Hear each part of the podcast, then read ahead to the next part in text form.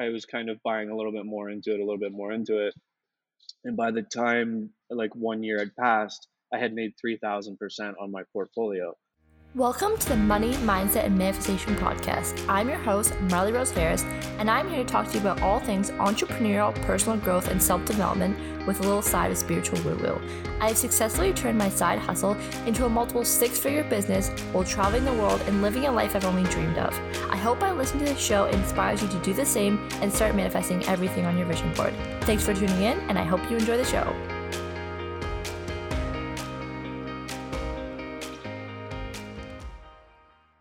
What time is it there? Um, I just got back to Mexico City at 7 a.m. Oh my god, 7 a.m. well, thanks for coming to this. That's so early. That's okay. I'm an early riser anyway, so it's all good. Okay, perfect. Well, I'm so excited. Thanks for agreeing to do this. I'm like, yeah, I'm pumped. yeah, I'm so pumped, and I feel like, I mean, my podcast. I don't know if you've heard much about it, but we talk all about like money, mindset, um, and just honestly like whatever it takes to like live that like freedom lifestyle. Oh shit! Sorry, one sec. I got a new webcam and it like hates me. Am I frozen? frozen for you? Yeah, yeah. Okay. it's like Um, a yeah, I- I- webcam, but it never works. I've uh, well, I just bought a new Mac and it's garbage. I don't know. They just keep going downhill, but um, but yeah, I've I've heard some clips from your podcast. I love what you're doing with it, and I think um, a lot of people around our age need to to kind of hear more about it. So um, happy to dive into to anything that you guys want to chat about today. Okay, epic. I'm so excited you listened to it. Yeah, I feel like I really just want to be kind of like obviously I talk about this word a lot, which is like expander, which essentially means like showing people kind of what is possible for their life. And I think the more we share like your story and other people's stories that I love like interviewing, it's just so fascinating because people are like, oh, I didn't know that was possible. I didn't know that was a career choice for me. I didn't know that was like, you know, a possibility for me to do. Um, Yeah, so yeah. I think that like well, I mean, you and I grew up in the same town, right? Very very small, and um, I to even myself, like I didn't get a passport until I was like 24. You know, like um, I think it was 24. Like grew up in a poor family. It was just never really an option, and then I think once you see that it's available to you, and you- you're like, oh wow, I I, I do deserve this, then it's just kind of like sky's the limit. Like um, I'm going through it right now with my little brother who's 19 and he doesn't have a passport. And he's stuck in the same old town, and I'm you know, I think like when things went into lockdown is when it really pushed me to kind of go out and explore, which is kind of the worst time. But Yeah. um, you know, Toronto, Toronto went into well, we had just I was in Montreal at the time, and we spent like a whole year in lockdown. Like we couldn't even go to the coffee shop. There was a curfew, and then when things opened up, we were also excited, and uh, you know, literally, I, I had moved back to Toronto at that time because I was co-running a couple of real estate brokerages there, and then we went into lockdown, and then it was just kind of like, you know, the plan was um, just you know Mexico for two three weeks, and then you know That's a year never later, what happens. yeah, yeah. So now it's I'm going back to Colombia for the second time on Thursday. So I'm just kind of, and I, I just got back too. Like uh, you and I were kind of chatting. I was back in Canada and I lasted three four weeks. So um, round two, I guess. But oh my gosh, I couldn't imagine going back to Canada. Like, I mean, at least it was summer, right? Well, I mean, you used to live in Montreal. That's like the worst winter, I think. But um, yeah, so you basically was it like after the lockdown that you're like, I can't, I don't want to be locked down anymore. Like, I'm out of here. yeah. Pretty, well, pretty much. I mean, yeah. I think like I had worked, um, like I've worked remotely for like three years prior to the whole pandemic. So, um, yeah, so it was just I, I was used to kind of just working at home and stuff, but I don't know what it was about the pandemic that really pushed me kind of over the edge, like not in a bad way, like um, but yeah, it was like October 20, 2020. It's yeah, it's been a year. So um and I we like people were telling me the airport was closed, like airlines you couldn't. They actually banned flights to Mexico, so it was funny. Um, I came with my dog and my brother, so I turned my dog into an ESA so he can fly in the cabin with me. Um, so we flew to Mexico in October 2020, and literally a couple days later they went into lockdown and they banned all flights from Canada to Mexico. So I was essentially stranded in Mexico. So I really didn't have a choice, but not that I was looking to go back, but it all kicked off then. Wow. So it was it was just like a two week vacation kind of thing, just to be like, okay, I've had it with Mm-hmm. Canada. Like I always want to experience something new, and then it, you kind of got were like, well, I can't go home now. Yeah, it was it was my brother's idea. I was like, I'm gonna go check out um, Colombia just because I wanted to go there and it was open at the time. And so the plan was to go for two weeks to Mexico. Um, my brother wanted to go to Puerto Vallarta and just kind of sit on a beach for two weeks. And but we landed in Mexico City and it just kind of took us both. And then we ended up doing a month in Mexico City, two months, three months, and then we went to Puerto Vallarta. And then we kind of just really did a whole like we drove all across Mexico, like all like from Tulum all the way to Puerto Vallarta, like 22 hours. So it, we really went everywhere. And then uh, my brother's here full time now, and I guess I am too. But yeah. Oh wow, I didn't know your brother was down there too. That's so exciting. So, could you ever imagined like going back to living a lifestyle previously, which is staying in one place, like having that one location? Or are you like, I'm converted forever now? Yeah, I think, and it's funny because when I went back to Toronto and Montreal, I I was giving it um like I wanted to give it a shot. Like so being away for a year, I was kind of like, okay, I miss having a home base and Mm. um I had just bought a car back home. So it was kind of like, let me give this a shot. Let me see. My whole thing is like I want to have I think like Andrew Henderson talks about it in Nomad Capitalist, you have like the trifecta theory um, where you live in three locations a year. And that's kind of what I wanted to replicate in Mexico being one of them. And I think Toronto in my head was going to be one of them. Um, and then who knows where the third one's going to be. But I think that's, but yeah, like that was my, my process going back home. And then when I went back home, I was just like, this is so boring. Like I just, not that I, and I, I, I love Canada. Like it's beautiful, but everybody's just stuck in their routine. All they're talking about is COVID. And it's just like, there's a certain level of gratitude that is non-existent in Canada that is everywhere here in, in Latin America. And I just was Mm. like, okay, like I think this was kind of my little push to go back to to Latin America and just kind of, you know, the people just they live to to have a good life here. And I think back in in Canada, they live to kind of succeed against their peers, and it's and whatever works for you is fine.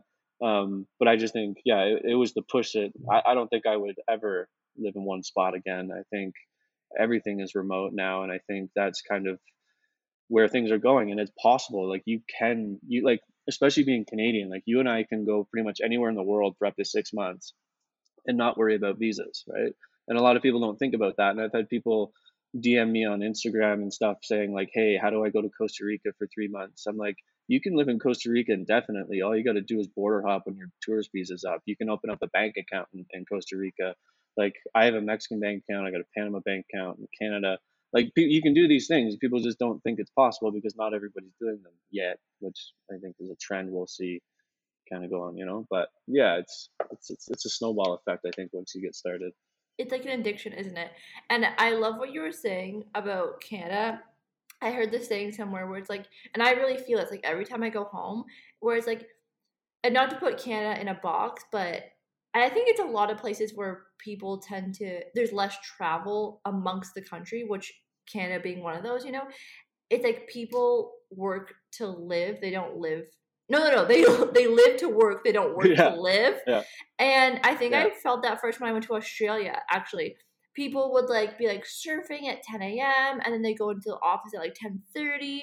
Then they like take a big lunch break, and then even though they're working like nine to five, but their lifestyle was just Yeah. so different to anything I'd ever seen. I'm like, whoa! And I remember my friend actually like came from corporate America to there, and she would be like eating at the desk, and I was like, what the fuck are you doing? And she's like, well, like you know, we're supposed to like eat at the desk, you know, and no, like no, I was like take an hour break. She's like an hour, like I don't even I've I've Yeah. never even had a lunch break, you know. And it's just like such a Yeah, it yeah. switches your mindset to be like, oh, I didn't even know this lifestyle was possible. And they're probably everyone in Mexico is like, what the like, why are you working on like at like eight p.m. Everyone's like, we're like we're Oh done. my you know? oh my god, it's it's like uh so I'm typically and this is the one thing that I I love to wake up with the sun. So the one thing about Mexico that I do that I don't like is it's oh, it's it you know 7:15 the sun it's still pitch black. Like it's it comes up around 8, but I think yeah, like I when I was working, so I worked in real estate for years and years and years, and then when I I worked in private equity at an investment firm, and we were mandatory to work nine to six, like not like one minute late, like you get written up, and then you have one hour for lunch, and if you're late, you get written up, and then every Tuesday and opposite Thursdays, we had to work nine until ten at night, like unhealthy, like that's uh, anyway. So I, I started to and right when I was working there is when I launched my first company and I left that company. But when I was towards the end of my employment there, I started to actually calculate the hours that I was working per day. And it was like I was in the office for what, like eight, nine hours a day. And then I was actually only working three to four hours. So I was kind of looked at myself and what am I doing with this time that's so unproductive? And it's like talking with colleagues, being on Facebook, scrolling you know, I remember it was like almost a competition who could buy the most things on Amazon because that's how we spent our days. So it was so when I quit that and I started working for myself, I realized that a 3 to 4 hour workday was totally you know, it was doable and you could actually make more money doing that as long as you're more productive within those hours. And then I started saying I'm taking a, a minimum 2 hour lunch every day. And that's like my time. I'm going to go have a nice coffee, a nice lunch, maybe meet a friend and then come back to work. So I, I kind of clocked my productive hours around 6 a.m. to like 10:30, 11. And then I wouldn't get back to work until 2:30, 3 o'clock. And I'd work till about 5, 6. And then you know, obviously you're always on emails. But, and then that's kind of, when I came to Mexico, it's like nobody even wakes up until like 9. yeah. So uh, it's a little frustrating because I'm a morning person and nobody really is up. But like, I, I, I like it that way, I think. But yeah, answer my emails and my phone calls, please. But it's yeah. it is what it is. No, and that was actually something that I had to learn when I was like starting in my like working for myself as well, where I was like, okay, and I talk to a lot of my clients around this as well. It's like we tell ourselves, okay, we have to start work at nine and then end work at five. It's like actually you can do whatever the fuck you want. Like a lot of my clients are actually more productive during the nighttime. And it's like who yeah. who made up this rule where everyone, you know, you being a real estate broker, um, someone being a lawyer, a doctor, like all these people all work nine to five. Like it doesn't make any sense. Who made that? Because yeah, people need different hours to get different things done. And I mean, if you only get your things done in three hours, you should be able to have that time to do what you want. Like that whole paradigm is just so actually funny to me because it's old school. Logically, it doesn't it's make any sense. Yeah, yeah, and I think you know I was actually having this conversation the other day. Like I did terrible in school, and it, and I think that's where it really stems from. I think that's where it's kind of programmed into our brains is is you go study to to to kind of qualify against the next person to work a job for somebody so you stand out and and I think when you kind of leave that environment and you start working for yourself or you take that you know the scary first step of starting your own business you feel guilty when you're not working those hours that have been programmed into you. So like now that i'm kind of traveling around i've got to keep up with time zones as i'm sure you're aware of because you're so far ahead of everybody else. But and now it's like oh like i should be working it's three o'clock and we need to get rid of that mentality because if you're covered for the day you know yes, you could always be doing something more productive to prepare for the next day, but like we need to get rid of that guilt that we we should always be working or on emails. And I think, you know, I'm getting better with that now, but like it used to be terrible. But like, yeah, for sure, we all got our own.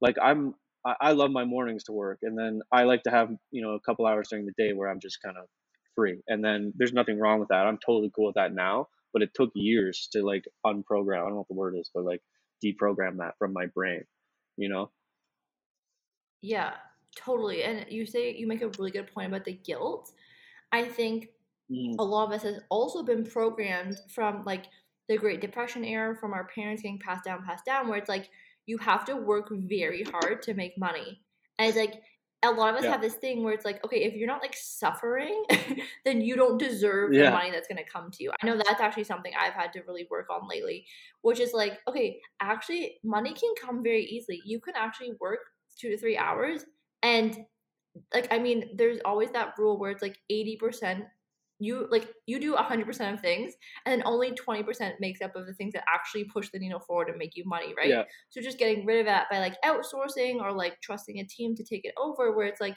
okay you can actually be very productive in two to three hours and get everything you need to done and can just enjoy your day. I actually remember when I was in mm-hmm. California once, I met this guy and he was very successful successful and he owned this like printing company and he woke up every day at 5 a.m.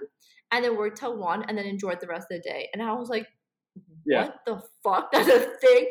I was like, that is goals. Like, I love that from him. And I was like, that is so cool. Like, I don't know. I just didn't really know that was a thing yet. And so since meeting him, it's just different right now because of time zones. Like, I'm kind of, I have to adjust my times because of the time zone um, and when I can yeah. work. But that being said, it's like, truly, I want everyone to listen to this and be like, okay, there's actually no one like when you start with your own business like make your own hours because that's why you're doing this essentially you know a hundred percent, yeah. And it's I, I think it, it's you know if you look at our parents and our grandparents, that's kind of when it was instilled. It's like you got to work hard, and what they translate working hard into. And I think it's because you know they didn't have access to information through the internet and all these things. And but anyways, I think you know there's a correlation between working hard and working long. So I think you know you clock in and you work long which means you're working hard and that's just not the case anymore like i can shuffle through more information now within an hour than you know my father could have in in a week. So I, and I think we're loosening that the basis of working hard to actually to me I, to, working hard is production levels and it's like it's got nothing to do with time anymore. It's just what did I put out this week? Like I focus on what I'm good at and I absolutely outsource everything else. I don't even try to get good at the stuff that I absolutely suck at. So it's just I'll focus on everything that I'm good at and then I'll hire somebody else to absolutely just dominate what I suck at, and I'm cool with that. Like, but I think you know it's it's it's a totally old school way of thinking, and I honestly I think we're the last generation to really experience this. But like my little brother is just like, hey, if I can't make ten thousand dollars in Bitcoin, then I'm not getting out of bed. Or I'm reading, um, you know, these little twelve year olds that are making a, a, a quarter million dollars selling NFTs. So, but yeah, I think I think we're we're in the process of getting rid of that that stigma of working hard equals working long. So um, hopefully the next generation kind of steers clear of that. Totally. Actually, me and my friend were just talking about this because it's like you don't get any boy- bonus points for doing it all yourself. Like at the end of the day, I know, there's no one right? being like, "Here yeah. you go, here you go, here's a sticker," you know, congratulations, here's the marching band. Like no one's doing that. You're just more you know, it actually we talk about like zone of genius. So you're very clearly very good at just staying in your zone of genius and knowing if it's not your zone of genius, it's okay to outsource it. No one it doesn't yeah. make you look weak or nothing. No one's gonna be like, oh, you outsource that. Like no one gives a shit. So it's like by just focusing on what you're good at, that's actually the best thing you can do for yourself, for your business. It will put it will get you to the goal quicker, etc. But you brought up yeah, um, Bitcoin and that's why we're here. I'm so excited to talk to you about this. So I started dabbling in investing. I know I don't really know anything. I'm just like yeah. I hear about it. I I believe in it and I'm excited for the future of it. And I'm that's why I'm really excited to have you on here today as someone who works in the field, someone and we got so I put it on my Instagram. Everyone's like, "Oh my god, I can't wait!" so everyone had really good questions.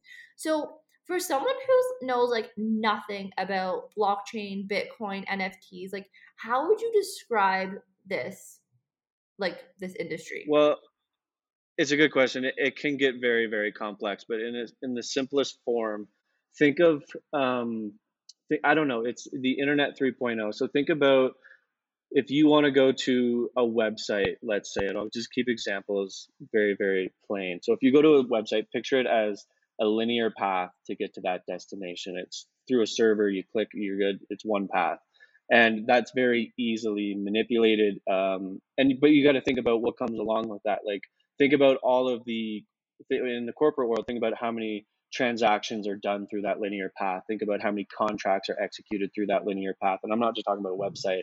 I'm talking about storing documents and, and online too. So the blockchain essentially think of it as decentralized. So there's not one government body or one sort of person overlooking any of this. It's decentralized, meaning it's peer to peer. So if you instead of that clear path, now you've got this vault in the middle, and it, every and it, you have to have an executed um, line of direction before you can go to that path. So you can't break that path. Every part of that vault needs to be executed perfectly for you to get to your destination. I know it sounds a little confusing, but it's essentially very hard to, to hack. And now, if you start thinking about um, in the corporate world or transactions, there's the blockchain essentially you can't alter your contracts. There's no there's no way to hack it really. And um, there's there's cryptos out there like uh, Solana who who are now like you look at Visa that can execute 4,000 transactions a second, whereas new crypto blockchain companies are now building blockchains on top of blockchains and they're being executed at a rate that we can't even fathom because it's decentralized. There's no one path. So now we're doing 86,000 transactions per second. And if you think about that in the banking industry, it's just like it's it's it's it's changing really the the industry. But blockchain is a whole new beast. I think everything is going to be on blockchain. It just makes the like your everything will be on blockchain. Like a, any sort of business will be on blockchain. It's just it's the foundation that the internet will now be built on, um, and it'll be essentially and it's it's completely transparent. So you can see who's trying to access what, and it's written down in a ledger, and it's to- totally decentralized. So I don't know how to make it any more clearer than that. Um, there are obviously complexities to it, but it's just think of it as a new foundation of how we access information and how we get certain places online. And I think a big part of it is too, if we want to get into NFTs, um, a lot of people need to remove the idea of physical assets. So we can get mm-hmm. into that later too. But blockchain is, it's been around for a while, but I, I think Bitcoin really put it on the map because, I mean, if you want to talk about Bitcoin as a currency now, it's like you can't alter that you can't deflate it. It, it. it's worth what you think it's worth and i think that's the beauty in it and you're not printing more of it like there's only x amount of bitcoin in circulation right now whereas if you look at what we printed last year for you know both us dollars and i'm not sure what canadian dollars was but they're pretty much 26 or 27 percent of all dollars in circulation were printed last year so like what does that do to the economy what does that do to inflation we're essentially just driving the value of the dollar into the ground because there's more bills around, it's worth less. Um, so if you look at cryptocurrencies where you can't make more of them, there's only X amount in circulation, they become more valuable. Will Bitcoin be the store of value that gold once was?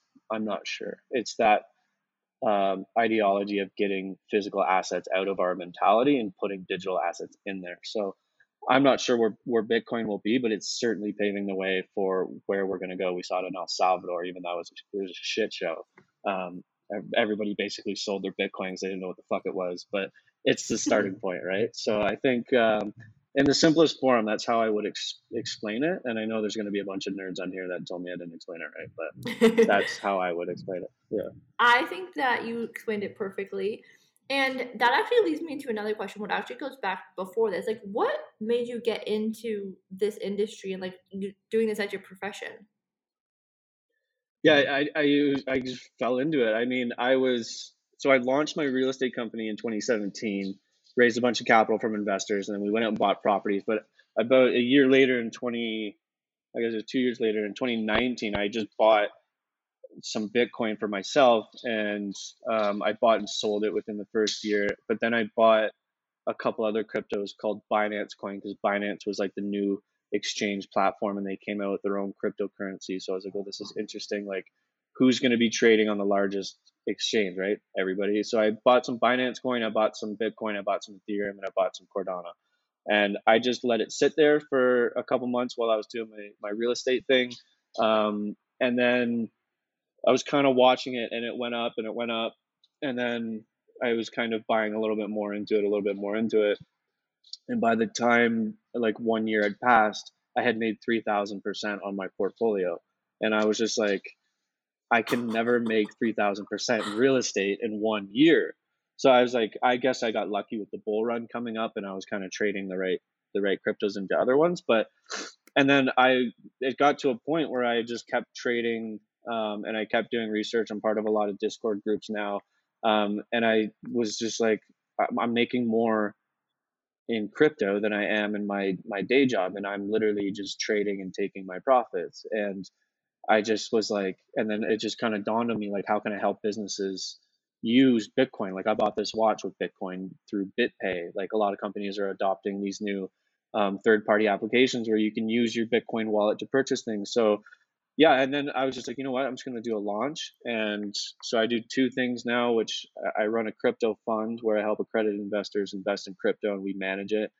Um, and I also have like this advisory arm where I help companies adopt Bitcoin and create a wallet and use companies like BitPay, BitPay so they can accept payments for goods and services. So I just kind of fell into it, and I just felt like the timing was right. Like um, I'm still in real estate, like myself personally, but um, like I still yeah. And I I don't know. It was just, I just kind of literally fell into it, and I said, um, if like I feel like this is where I feel like we're literally in a transformational time right now where not only are we going completely digital, but we're also seeing this transformation of wealth that's probably once in a generation, I want to say.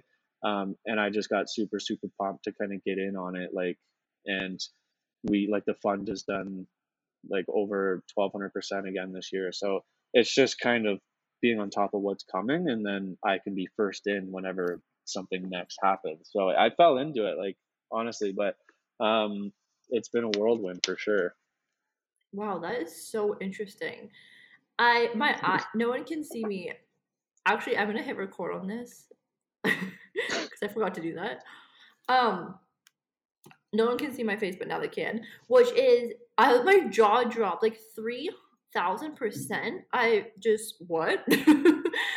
um, yeah, so was, that's it was, insane. It was, was kind of crazy. So it was um, less than a year. It was like ten months, and yeah, continue. Just taking a quick break from this episode to ask you do you want the chance to win $333? If so, listen up. We are hosting round two of the Manifestation Challenge, and I'm so excited.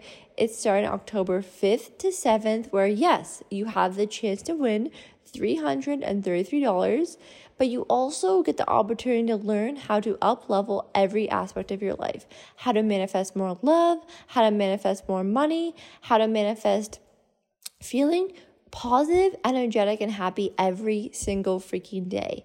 Because the energy that you are is the energy that you attract. And so, through these three days, I'm going to teach you exactly how to take control of your energy, how to up level every single area of your life, and you get to meet soul friends in the challenge, be surrounded by high vibe, positive vibes, and honestly just learn the tools and methods that I've used to manifest the love of my life, to manifest more financial success that, success that I ever thought was possible for me, and help my clients do the exact, exact same. So I'm so excited. It's going to be running October 5th to 7th, and I would love to see you there. This link to join is in the comments below, and I can't wait. All right, back to the episode. Wow, wow. So if someone's listening and they're like, okay, we get it. I've been hearing about crypto. I I'm hearing your story right now. I want to get in, but maybe they're not educated or they don't know too much about it. They're just hearing the hype about it. What advice would you give someone who like doesn't know anything about crypto? Slash, if you were starting over right now and you didn't know anything, what would your some advice you would be to this person?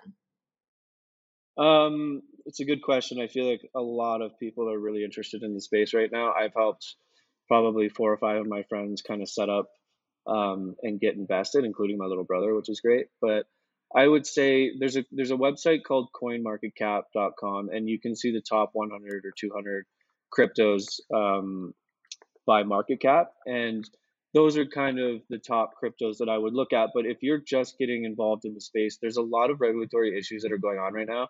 Um, like if you live in Canada, Binance is now banned. Um, so you got to use a company called Coinbase, or you can use Kraken. Um, if you live in London or the UK, Binance is also banned. It's banned in the states as well. Um, so that you got to find a good exchange dependent on where you live. Um, a lot of companies will allow you to purchase crypto directly with a debit or credit card, which is great. That's how my little brother got started. And then once you have um, your your set up on an exchange, create a wallet. I would create a separate wallet off the exchange, which just means if you Google like um, crypto wallets, there's a bunch that can come up, and um, like MetaMask is a good one, and it kind of links with your your Chrome browser. But uh, so create an account on exchange, create a wallet, and then literally go through Coin Market Cap and kind of research each project because I, I don't think a lot of people, and I mean, you can do this from a technical analysis standpoint where you're just trading cryptos based on what they're showing you in the charts. Um, but I believe in both doing that and you know investing in the fundamentals of whatever company or whatever blockchain project that you're investing in. So my top picks right now are Solana, which is SOL, and then uh, they've already had a huge run up. Quant is going to have another one. Um, we're really looking at Polkadot right now, which is DOT. Um, they're releasing their parachains at the end of this year. So anybody that's got some money, I would put it with Dot right now because I'm expecting a big run up later this year. And what else? Um, yeah, there's a lot of other like Cardano. I think is is some is a is a crypto everybody's watching, but they're kind of you know they've been promising a project for for a long time and they haven't really delivered. So we'll see what happens there. But those are the picks that I would do, and then literally if you can dollar cost average into them, which means every time they dip a little bit, you put X amount of your your your salary into crypto and just literally forget about it. Like if you're not trading it, just forget about it. Um, like we have price targets on Solana, Dot, um, Cardano, Ethereum, Bitcoin that are all like phenomenally more than what they are right now. So if you just invest and keep investing and forget about it, in two years you'll be probably very well off. So that's that's the advice I would give. And don't believe all the the headlines that you read. Like a lot of people, it's very manipulative. Like a lot of banks will manipulate the market. So mm-hmm. um, if you see a monster dip like we saw the other day, don't worry about it. Literally just buy more on the dip. And like I think we're gonna we're heading into another dip right now. So I've now cashed out everything and I'm waiting to rebuy on the dip. So yeah, it's it's the thing with it is it's always changing and it can be exhausting to keep up with it. So um, that's why like don't invest what you can afford to lose and literally just forget about it. And and if you really really like it stay on top of it you know? Um, set a google alert for your favorite cryptos and every time something comes up you can read about it. Um, but it is it's fun. Like a, a lot of my clients are emailing me you know with, with predictions on what's going to happen and nobody knows what's going to happen. It's it's a shit show um, the best you can do is is kind of go off previous patterns. But yeah, and uh, like my little brother's almost doubled his money, and he invested like two weeks ago. So it's it's kind of crazy if you can time it right. Wow. I'm like writing down everything so quickly. Like, okay, I need to listen to this over. Um, yeah, it's a lot. Random question, but have you heard of MoonPay? I have heard of it. I haven't looked too much into it. Okay, just it's no no big deal at all. Just one of my friends works there. She was like one of the first. She started working there last year, and she was one of 26 employees, and now they're at like 180. And it's just like yeah. so crazy to watch their growth. And for everyone listening, um, MoonPay is like kind of like this stripe of crypto. I think is the way she would describe it. Um, so anyways, I was like, oh, I wonder if you've heard of MoonPay. that like the only thing. Yeah, it's it's very.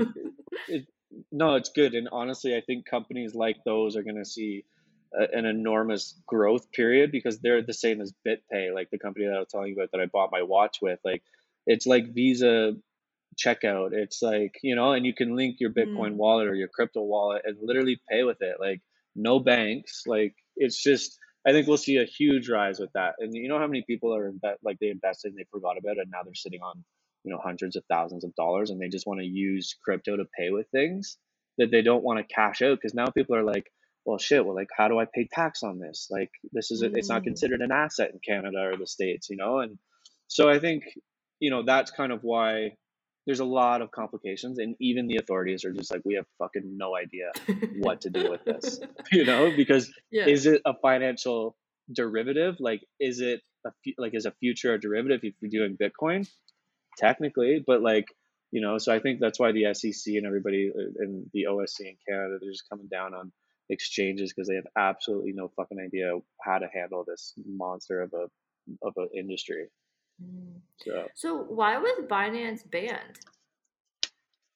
They banned so you can you can buy and yeah, it's you can buy cryptos on Binance, but they have something called futures contracts, which is derivatives payments, which is basically you lock in a price like you do it with oil and other commodities and that's this is another if we want to get technical like i think crypto is a commodity right now but once you start betting against the future price of an asset like you they do it with oil or like even foreign exchange um, you know, if you do a lot of business internationally, you want to lock in that exchange rate if you think that it's going to go against you in the future. So you want to get the best deal.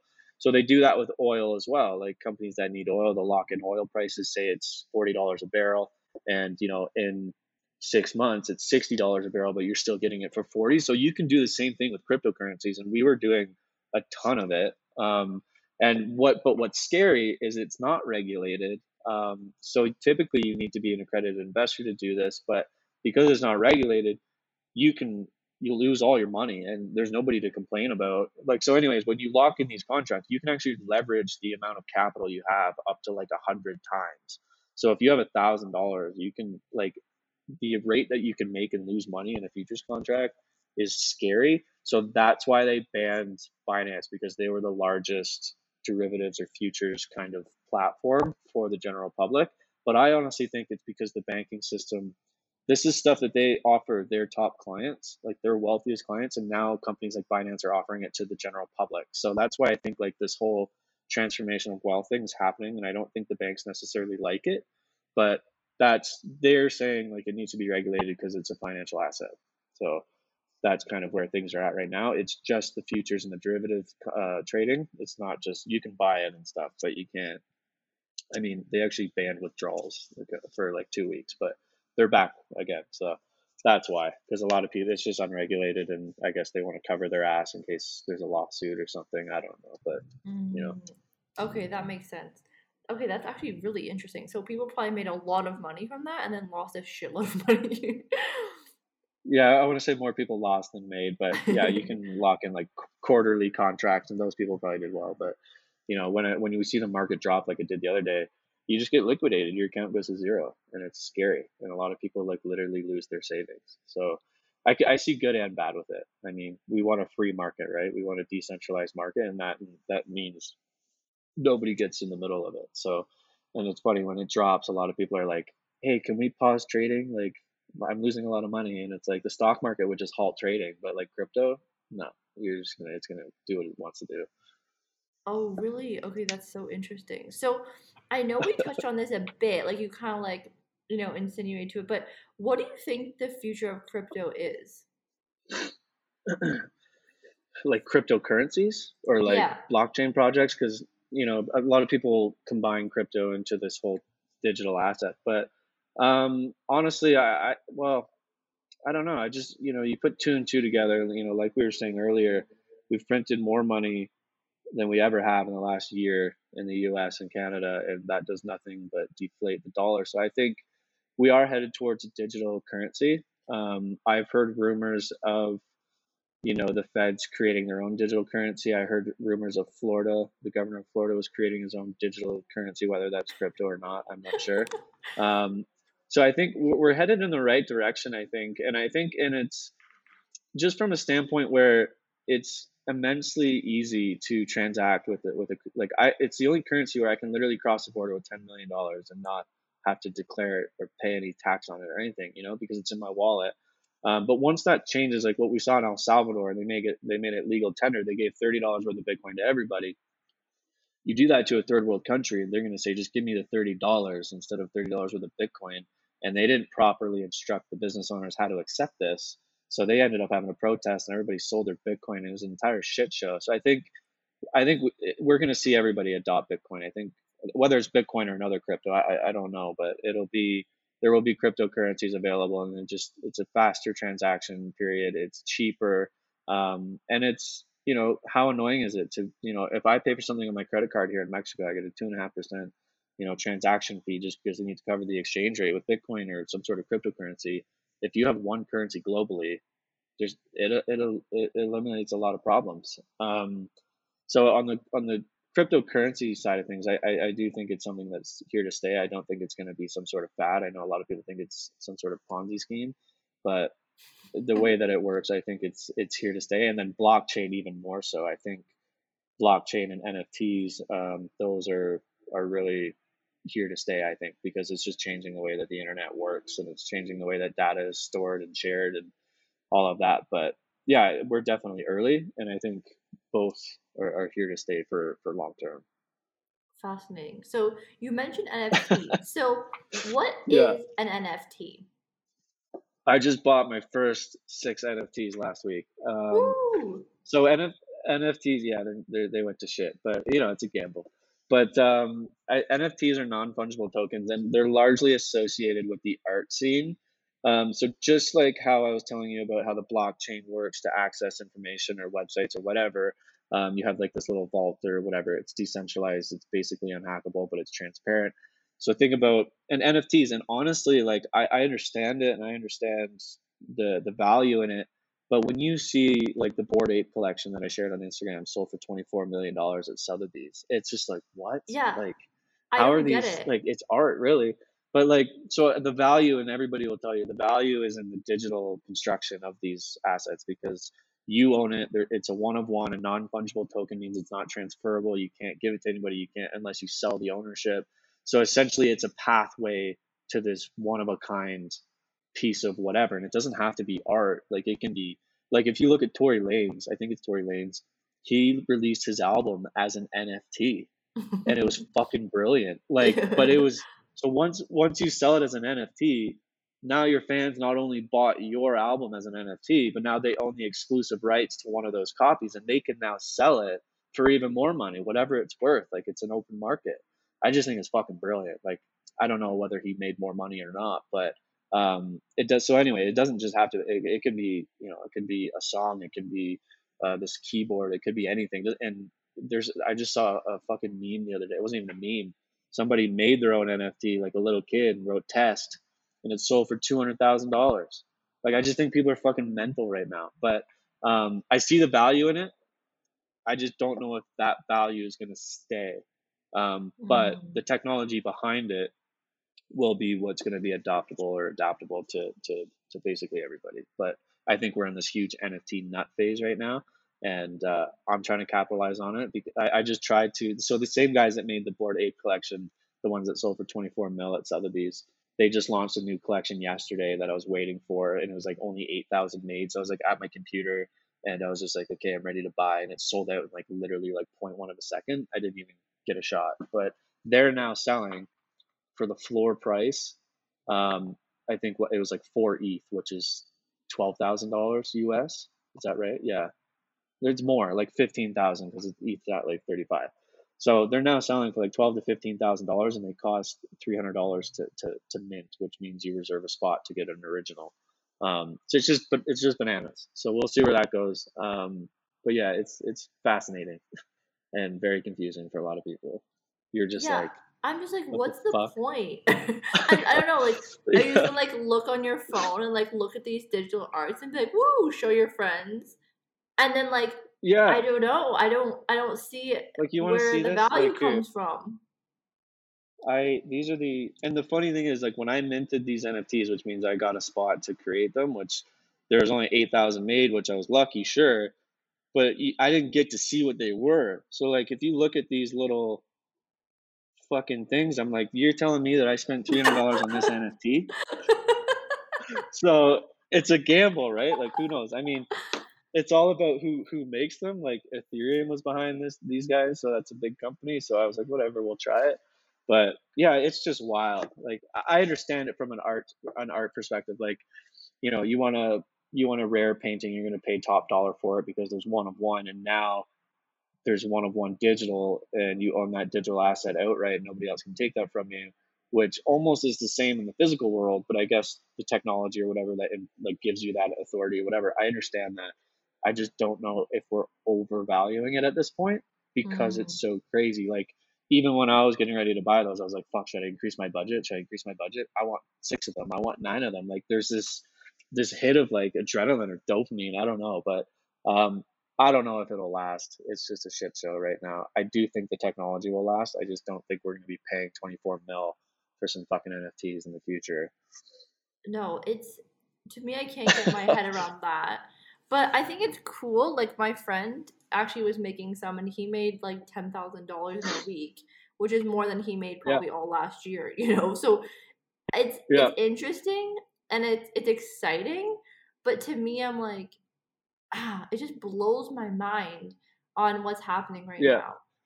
it's just it's yeah. like yeah i mean you have the same thought process as my brother like my brother's watching me kind of buy nfts and show him what they look like and he's just like what the hell is going on but i think there's a tremendous opportunity yeah yeah some of them are cool but like most of them i'm just like is this what we're paying for like um anyways but it's like um yeah I, I think there's a tremendous opportunity for artists. Like there's a lot of artists that have taken their, Mm. their their artwork online and created nfts and it just becomes like this non hassle way of giving ownership of your work to somebody else. And they're just killing it because yeah i don't know. So i think there's a lot of opportunity for you know struggling artists to, to literally jump into the landscape and make some money. And i think we're going to start seeing video and digital nfts where like my brother knows a, a friend of his that's she has like a virtual art gallery where you can like dive into this virtual world and then roam the art gallery and look at the paintings on the wall in the art gallery. So wow. but that's where we're going. That's that's nuts. Um and i hear a lot of people talk about digital real estate that i should you know get out of physical real estate and get into digital real estate like amazon retail stores and then I, and I don't know like where are we going? I just want to make sure that we're we're ahead of not ahead but we're there when whenever you know something new comes. But i just think like the rate that we're accelerating it's just um it's not you can't even fathom it it's insane Yeah, it's really, really exciting. Um, okay, so I'm gonna pivot here for a sec, which is how we actually got connected. So for those of you who are listening, Eric and I actually went to high school together, like hundred years ago. Well, no, not actually, but Yeah. feels like hundred years ago. feels like it And I post on my stories because I have obviously not lived in Canada for almost two years now, and I still pay Canadian taxes. And it was just one of those things that dawned on me, and I was like, when I got my tax bill this year, I was like, and I was like, yeah it just doesn't seem doesn't seem right that I'm paying taxes to a place I didn't live. I don't live, you know, and I don't plan on living again. And so I was doing some research about what it would look like to live tax free. And you know, you hear about it. I have a few friends who like older family friends who you know live in like the Bahamas and Barbados. Um, but I was like really interested in like I mean I'm still very interested. I'm still on the journey, but becoming tax free. And so I posted about it, and you so gracefully was like, "Here, so much information." And so that's why I was like, "We need to get you on the podcast." But then you, we, I know we need to talk about crypto stuff too, which was so exciting. So, what Yeah, yeah. inspired you? Like, what was your first thing? You know, for me, it was when I got my tax bill. Maybe it was for you the same. But what was that thing of like, there's an mm-hmm. other option? And I feel like it's one that not many people even talk about or consider doing, which is going tax free. Yeah, I, I think it's I think it's both. I, I honestly it's like it sounds a little pessimistic, but I, I honestly think that it's kind of instilled that paying taxes is normal. And if you live in a country like Canada, and it is normal, don't get me wrong, but when you live in a country like Canada, I was experiencing, you know, 42 to 50% tax on my paychecks because I was working in uh, an investment company that was highly commissioned and every time that they taxed me, they, the way that they would calculate it, and then at the end of the year, I, I you know I would owe more, and it was just like so I was paying half of my money um, to to Canada, and and that was fine until I started traveling. Then I was still paying. You know, when I started my company, things were, were a little bit different because I had to set that money aside for taxes, and that's when it was like, hey, you see the numbers. Like when it gets taken out of your paycheck, you're like, oh shit, okay, fine. Like I I, Mm. I didn't even have that money anyways. It doesn't feel like yours. But when you have it in your account and you're like, I can't touch this, and this goes to a country that I'm not living in, um, or if you look at the political landscape right now, maybe you don't like how things are going, and you want to, you know, take your money out of there. So um, my first my first thing was I, I I did it right away. Like I I was pretty quick on it. Um, I'm still in the process of not paying tax because you have to like become a non-tax resident of Canada. You can still keep your passport, um, but you have to eliminate basically all assets in Canada. So I uh, registered a company in Panama, um, had some accounts, bank accounts set up in Panama, and then um, and then had an account in Mexico just for ease of transactions. Um, but the whole theory, I dove into it for for months. My brother and I both did, and you can literally live tax free if you do enough research. So if you go, if you so like St. Kitts, if you put in, if you invest in St. Kitts, I don't know what the number is, but there's a threshold where if you put X amount of dollars into St. Kitts, you get uh, a residency, and it's a tax-free jurisdiction, which means that you don't have to pay income tax in St. Kitts. Now, if you create a company in Panama, Panama has a zero percent corporate tax structure if your if your revenue is generated outside of Panama. So now, if you're St. Kitts and you're a Panama company and your clients are in the U.S., you're essentially tax free. Um, and it could be kind of any sort of circumstance. I looked everywhere. I looked at St. Lucia. I looked at the BVI, which is you know infamous for a lot of offshore funds that go there. Um, Panama was big because they're now talking about you know legalizing crypto and Bitcoin. So obviously that was of interest to me. Um, if you look at Paraguay and Uruguay, those are great options as well. Um, Colombia, not so much. Uh, Mexico, actually not great because so what so what I don't like, and this is actually what pushed me over the, the Canada border, is Canada has a worldwide residency tax. Mm-hmm. So mm-hmm. as long as you're a resident and you live somewhere else, you're paying income on every asset or every revenue stream that you have that's outside of Canada. Mm-hmm. So I was like, fuck that, you know, because if I want to buy real estate in Mexico or Tulum, or if I want to, you know, build a house or something and have revenue coming in, there's no way that I want that added to my tax bill. Like I'm living in a tax free jurisdiction. Why am I paying Canadian taxes on this revenue? So that was my push over the edge. Um, the US is worse. So if you're a citizen of the US, you, you pay worldwide income tax and you can't get rid of it unless you actually relinquish your citizenship. So they just fuck you real hard. Um, and then Mexico is also a worldwide residency tax system, I believe, similar to Canada. So I just started diving into it. You and I talked about a couple places over in, in like Dubai or wherever, you know, but mm-hmm. um, London, UK is good for foreign companies. So you can register a company if you don't live there in London or the or the UK as a whole. And as long as your income is generated outside of London, they have like a tax free system where you can kind of just move money. It's like the same with the States. If you create an LLC in the US, it allows you to flow capital through that corporation as long as it's going somewhere else. So um, Delaware is a good option too for for privacy and, and, tax purposes, but it's just like this whole other world, right? Like you can literally get lost into it for for days and, and come out the other side and be like, okay, where do I start? Because there's so much information. Oh my gosh. Um, I spent a whole weekend. it was like um who Nomad Tax Capital, that guy. I watched like all of his videos and yeah. like but I, I feel like I came out of it and I was still kind of confused. so I'm still yeah. in the process, like um, of con- like because the way you described it, you know, and for everyone listening, it's like it's not like one approach fits all. It's not like okay, you're gonna sign no. up a bank here, and here's like one step one, step two, step three. It's really not like that at all. It's like okay, well, you could do step one one A, one B, one C, like and then like two B's, two C. So it's like you can have a bank somewhere, a business somewhere, so it's kind of like yeah. you have to kind of make it fit for you. You know, like the approach that you're using works for you, might not work for me. And I think that's why no one really yeah. talks about it because, you know, it does take upfront work. It takes research, it takes investment most of the time. But then the upfront investment pays itself, you know, immensely, obviously, because yeah, you're tax free. Yeah, and I think I also think there's a lot of stigma around people that go offshore. They right away think that you know you're doing something. You know, you're you're not shady. playing by the rules. Yeah, like you think you're shady going offshore, but really, like 65% of American hedge funds are offshore, and nobody really wants to talk about that. But like that's kind of where things are at. But yeah, I mean, it's so complex. Like if you look at I was looking at St. Lucia and I wanted to create an investment company. So I looked at St. Lucia. They didn't have favorable terms for that. And then Panama did because they have a really good banking system. So it's there's so many options. And I think step one is you don't necessarily need to get a residency somewhere, but you can absolutely open up a bank account somewhere. Like so what I did in Panama is I just hired a lawyer. It cost me fifteen hundred dollars he registered a company. He introduced me to bank that would take a foreigner, and there's a lengthy process to make sure that all my money's kosher. Um, but I did it all virtual. Like I've never even been to Panama, right? So now I've got a company there, two bank accounts. Um, it takes a long time because they're so slow.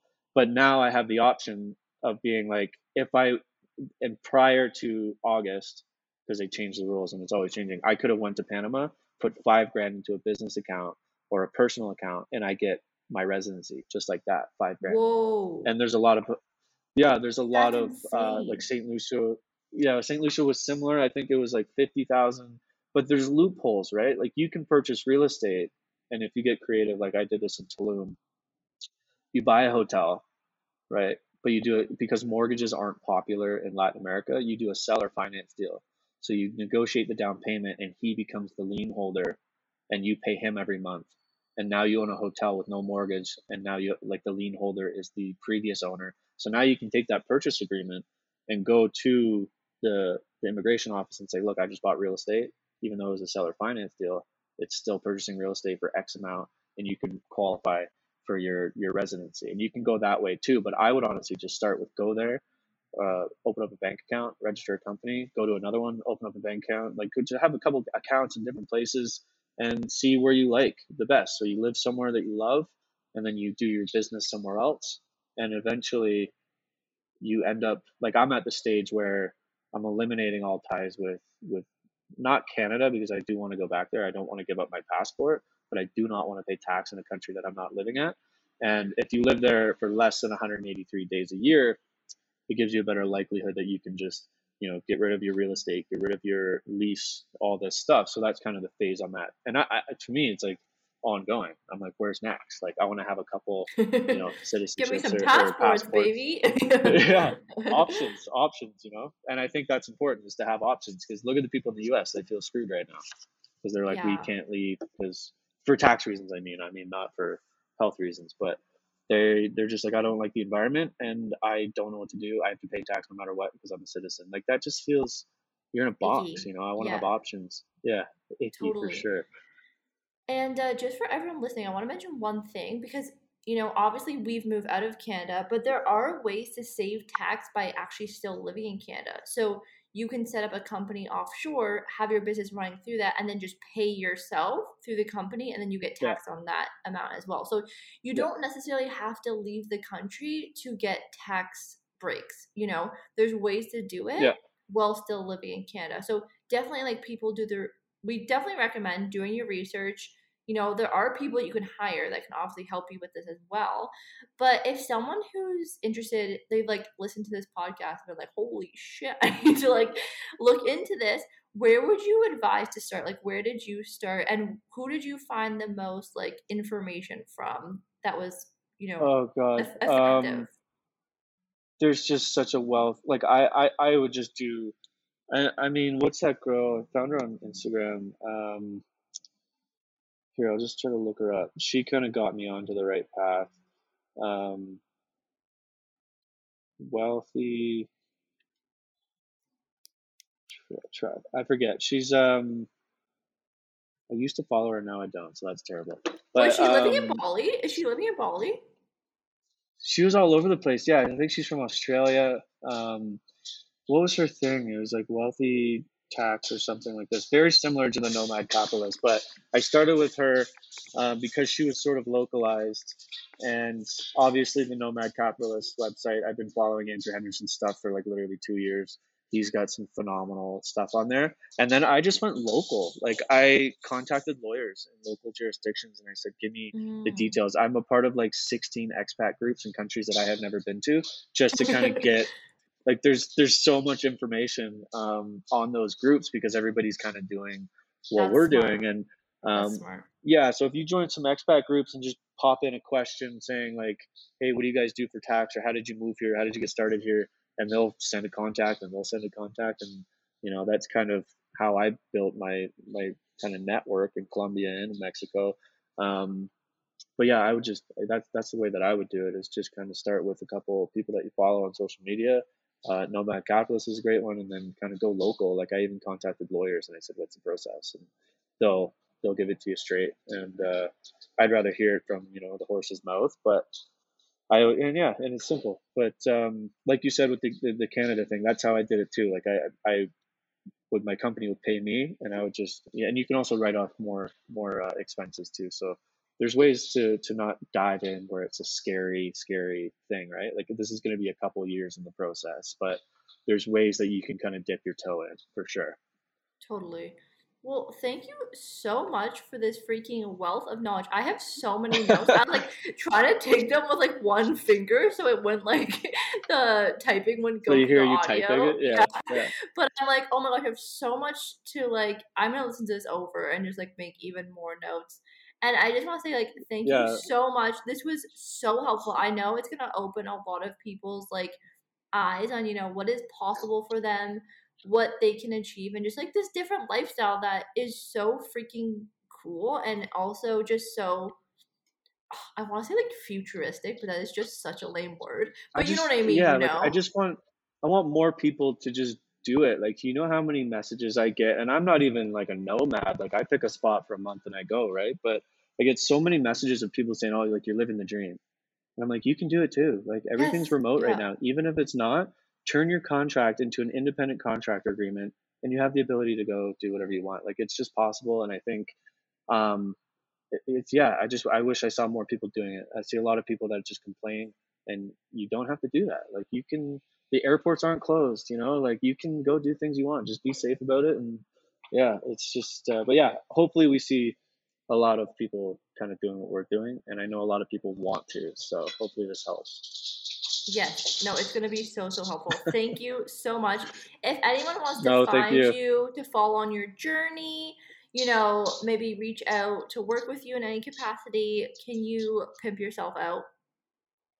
Yeah sure. Um my instagram is just it's eric klein e-r-i-c-k-l-e-i-n and then my company page is kleincap.co which is also our website. So if you're accredited or something or if you're a company and you want to kind of adopt crypto or blockchain or if you just want to follow me i take my dog literally 9000 miles and counting. So um, he's all he's all over that.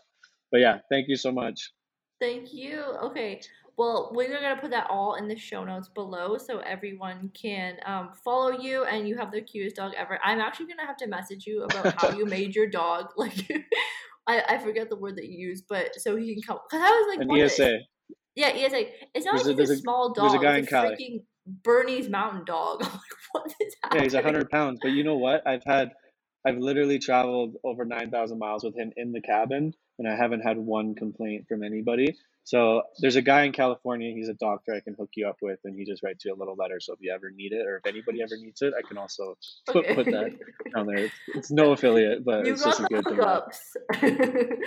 got, a, yeah, got an affiliate code to the ESA in Cali. yeah. Don't tell anybody though. Don't Yeah. tell anybody. We're not telling anyone, but that's amazing. Yeah. Okay, well, thank you so much for your podcast. time. I know it's bright and early there. And yeah, just thank you. No, it's good was way to so start the day. helpful, so exciting. And yeah, we'll chat soon. Okay. Thanks so much. Bye. Bye. Hey, hey, hey. Before you go, would you love a free money hypnosis?